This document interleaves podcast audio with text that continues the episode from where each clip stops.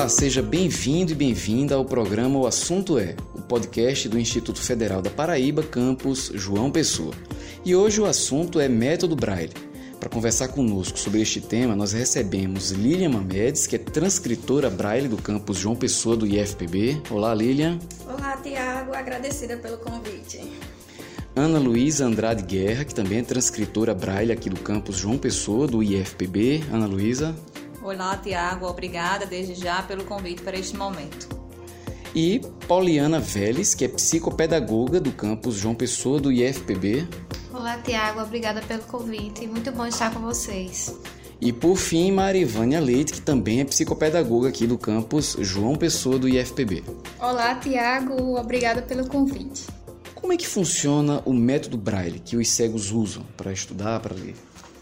É, o método Braille, Tiago, é um sistema de leitura e escrita em pontos feito com dois utensílios básicos. Um que é uma reglete, que eu costumo dizer que seria uma reguinha, onde ele tem uns furinhos dentro, onde o, o deficiente ele vai furar o papel, né, para aparecer a bolinha, que é um ponto, e para furar então ele usa um outro objeto que é o punção, a punção. Né? Então ele vai pegar a punção e a reglete e vai colocar um papel dentro, e daí ele vai fazer toda a escrita do braille, do sistema braille.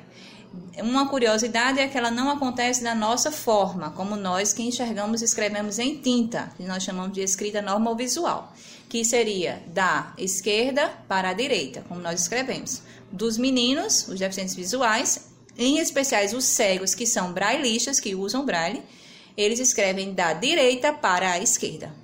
A escrita é o contrário, né? E por que, que tem que ser assim? Porque a leitura deles é semelhante à nossa. Então aí a leitura é feita das palavras da esquerda para a direita, normal como todo mundo lê, né? Outra curiosidade que sempre as pessoas perguntam é: cada ponto é uma letra? Não. As letras, muitas delas, são vários pontos para compor uma letra, é um conjunto. Nós podemos fazer tudo com o sistema Braille, que é um, esse, esse sistema de leitura escrita em pontos. Né? É, não existe nada hoje que não possa ser passado para o Braille para que o deficiente visual faça uso, seja português, matemática, informática, desenhos, é, modelos gráficos, qualquer coisa hoje se passa para o Braille. Então, realmente, o Braille faz parte da vida do deficiente visual, é de, de suma importância. A tecnologia não substitui o sistema de escrita Braille, porque ele, se precisar escrever uma coisa naquele momento e entregar para outra pessoa, só se ele tiver um computador e uma impressora momentaneamente. Se ele não tiver, ele não faz. Então, se ele sabe escrever em braille, ele redige qualquer coisa naquele momento e passa para o outro que possivelmente deveria saber ler o que ele redigiu. Então, o braille funciona mais ou menos dessa forma e é de suma importância para a vida dos meninos. Outra coisa também que é, é importante ressaltar, né, é que muita gente confunde o braille com a libras. O braille é um código, a libras é uma língua. Então, o braille ele, como é um código, então ele vai abarcar todas as linguagens, seja espanhol, inglês, português, com ele dá para fazer tudo, né? É, a Libras não, a Libras tem um, uma gramática própria, o que difere do Braille, que tem pessoas que costumam dizer que o Braille é mais difícil por conta que é uma língua, e não é. O Braille é um código e dá para se aprender perfeitamente. O que Lilian relata é, é o seguinte, é que o braille ele é universal. O braille ele não muda de região para região. Qualquer pessoa que tem interesse em aprender o sistema braille é possível sim. O braille começa por um momento de você decorar os pontos mesmo. Ponto 1 um, é letra A, ponto 1 um e 2 é letra B, ponto 1 um e 4 é letra C. Começa por uma decoreba, uma brincadeira de criança. Daqui a pouco você sabe fazer o braille por completo. Então, qualquer pessoa que tenha um pouquinho de boa vontade aprenda o braille, Tiago, sem problema algum. O uso do braille pela indústria. Eu observo é, em caixas de remédio, eu já observo os pontinhos ali do braille, mas eu não, não me recordo de ver muito em outros locais. Vocês acham que, que poderia, deveria ser mais usado é, na sociedade, pela indústria, pelos serviços públicos, para ampliar o acesso aos conteúdos? Eu acredito que sim, também. Tem, tem o maior desejo, né? Realmente se vê em, ca em caixas de medicamentos, se vê em, mapas na porta de bancos, né? Se vê em portas de repartições públicas, algumas que já têm a identificação em braille. o que não é muito comum e muitas vezes estar lá, mas está errado. É o pior. Né? Estar lá presente para dizer que está, mas está errado. Eu entendo ou quero acreditar que é porque a pessoa que foi produzir não tinha tal conhecimento para fazer aquele material. Então simplesmente pegou informações da internet, como é que se faz o braille, foi lá e eu fiz, está aqui feito. Passou para outro que também não sabe nada e está lá aceito e colado na porta. Quando a gente chega, uma pessoa que sabe ler e escrever em braille, acha erros banais e o deficiente visual é que acha mesmo, porque ele lê o braille com muita facilidade. Né? Deixa eu alertar uma coisa aqui. Ler braille para quem enxerga é com os olhos. Ler braille para quem não enxerga, para o cego, é com os dedos. Ninguém vai chegar numa plaquinha que tem braille e ficar passando o dedo para tentar ler. Não vai ler. Quem enxerga, lê com os olhos. Ele vira letras como fosse em português. Né? Então, seria de suma importância que a gente chegasse é, em vários locais, por exemplo, bibliotecas grandes bibliotecas, tivesse um setor braille ali dentro, para os alunos entrarem, não só alunos, uma, uma pessoa que trabalha com braille, eu tenho curiosidade de chegar numa biblioteca e ter um setor braille onde tenha livros é, em braille. O que é que tem? Histórias, em quadrinhos, livros paradidáticos, coisas simples, mas vai procurar um livro tecnológico, um livro do ensino do superior, matemática, física, que não tem. É, Lilian e Ana Luísa, vocês é, dominam o braille, vocês leem, conseguem ler em braille. Então, e sendo uma, uma um método universal, tá correto? Um, método, um código universal, vocês poderiam acessar uma biblioteca na Rússia ou sei lá, na Mongólia. Se tiver livros em braille lá, vocês conseguem consumir o, o, os livros, o conteúdo que está naquela biblioteca em qualquer país do mundo, tendo lá livros em braille. É mais ou menos isso mesmo? É, é isso mesmo.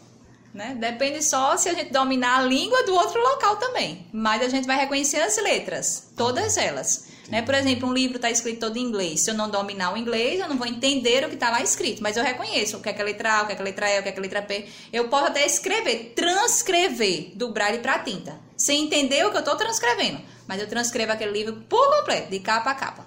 Não fica nada a desejar. E como é que está o mercado editorial? Você acha, vende livro em braille? Você até consegue pela internet, mas são livros muito específicos para crianças, histórias paradidáticos, né? Livros paradidáticos. É, para questões mais técnicas de alguns cursos, é, contabilidade, administração, essa, esses assuntos mais técnicos você não encontra.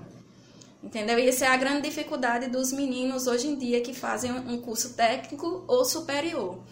Porque além de não ter esse material impresso em braille, muitos dos materiais que tem digitais pela internet são protegidos. Então, impede os meninos de terem acesso a esse material. E os meninos também fazem uso do computador, né? Quando eu falei em é, materiais digitais, então é através do computador ou do celular. E isso é feito através dos programinhas, né? Leitores de telas. No computador, a gente tem o JAWS, o DOSVox, tem o NVDA, que é utilizado muito pelos meninos. O JAWS nem tanto, né, porque ele tem um valor muito inacessível para os meninos deficientes visuais.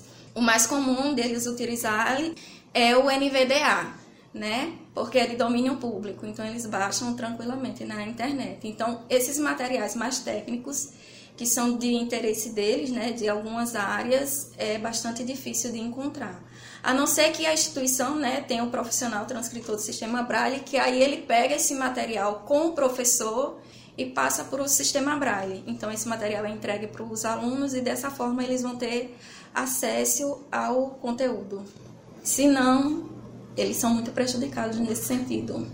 No caso, o que a gente percebe é porque ainda está muito restrito, então fica entre o deficiente visual e o transcritor, né? É, as pessoas pouco conhecem o braille, então, assim, o trabalho feito em sala de aula normalmente é feito por um ledor que transcreve o que é feito o que é passado pelo professor é, é, escrito pelo ledor e aí eles passam para as transcritoras e as transcritoras passam para o braille para depois o, o, estudante é, em casa usar esse material para estudar. Eu concordo com Marivânia e até é, sempre faço uma ressalva. Isso seria sanado ou seria minimizado se as pessoas tivessem interesse em aprender o braille. Né? Se o professor, eu sou professora de uma sala de aula comum, eu tenho interesse eu domino o braille, eu consigo preparar meu material em casa e só trazer para a instituição para uma impressão em braille, mas já vem prontinho, do jeitinho que eu quero. E o braille é um, um material muito volumoso, então não é Ctrl C, Ctrl V como se pensam muitas vezes. É um trabalho que dura dias para ser feito. Uma página em, bra... uma página em tinta imprimem 10 páginas em braille. Então, se o professor manda um material que tem 10 páginas, ele tem que esperar que o aluno vai receber o material. Vai, mas com 100 folhas. Tá ok, fica aí a mensagem. Este foi o nosso programa de hoje. Agradeço aos participantes que estiveram conosco aqui no estúdio: Lilian Mamedes, Ana Luísa Andrade Guerra, Poliana Vélez e Marivânia Leite. Para entrar em contato com a gente, você pode entrar no nosso site ifpb.edu.br ou então a gente se vê no campus João Pessoa do IFPB na Avenida 1 de Maio, no bairro do Jaguaribe. O programa O Assunto É é uma realização da Coordenação de Audiovisual do campus João Pessoa, do Instituto Federal da Paraíba. O roteiro e apresentação é de Tiago Zaidan, a música tema do programa é de Jay Lang e a coordenação de audiovisual é de Adilson Luiz Silva. Até a próxima!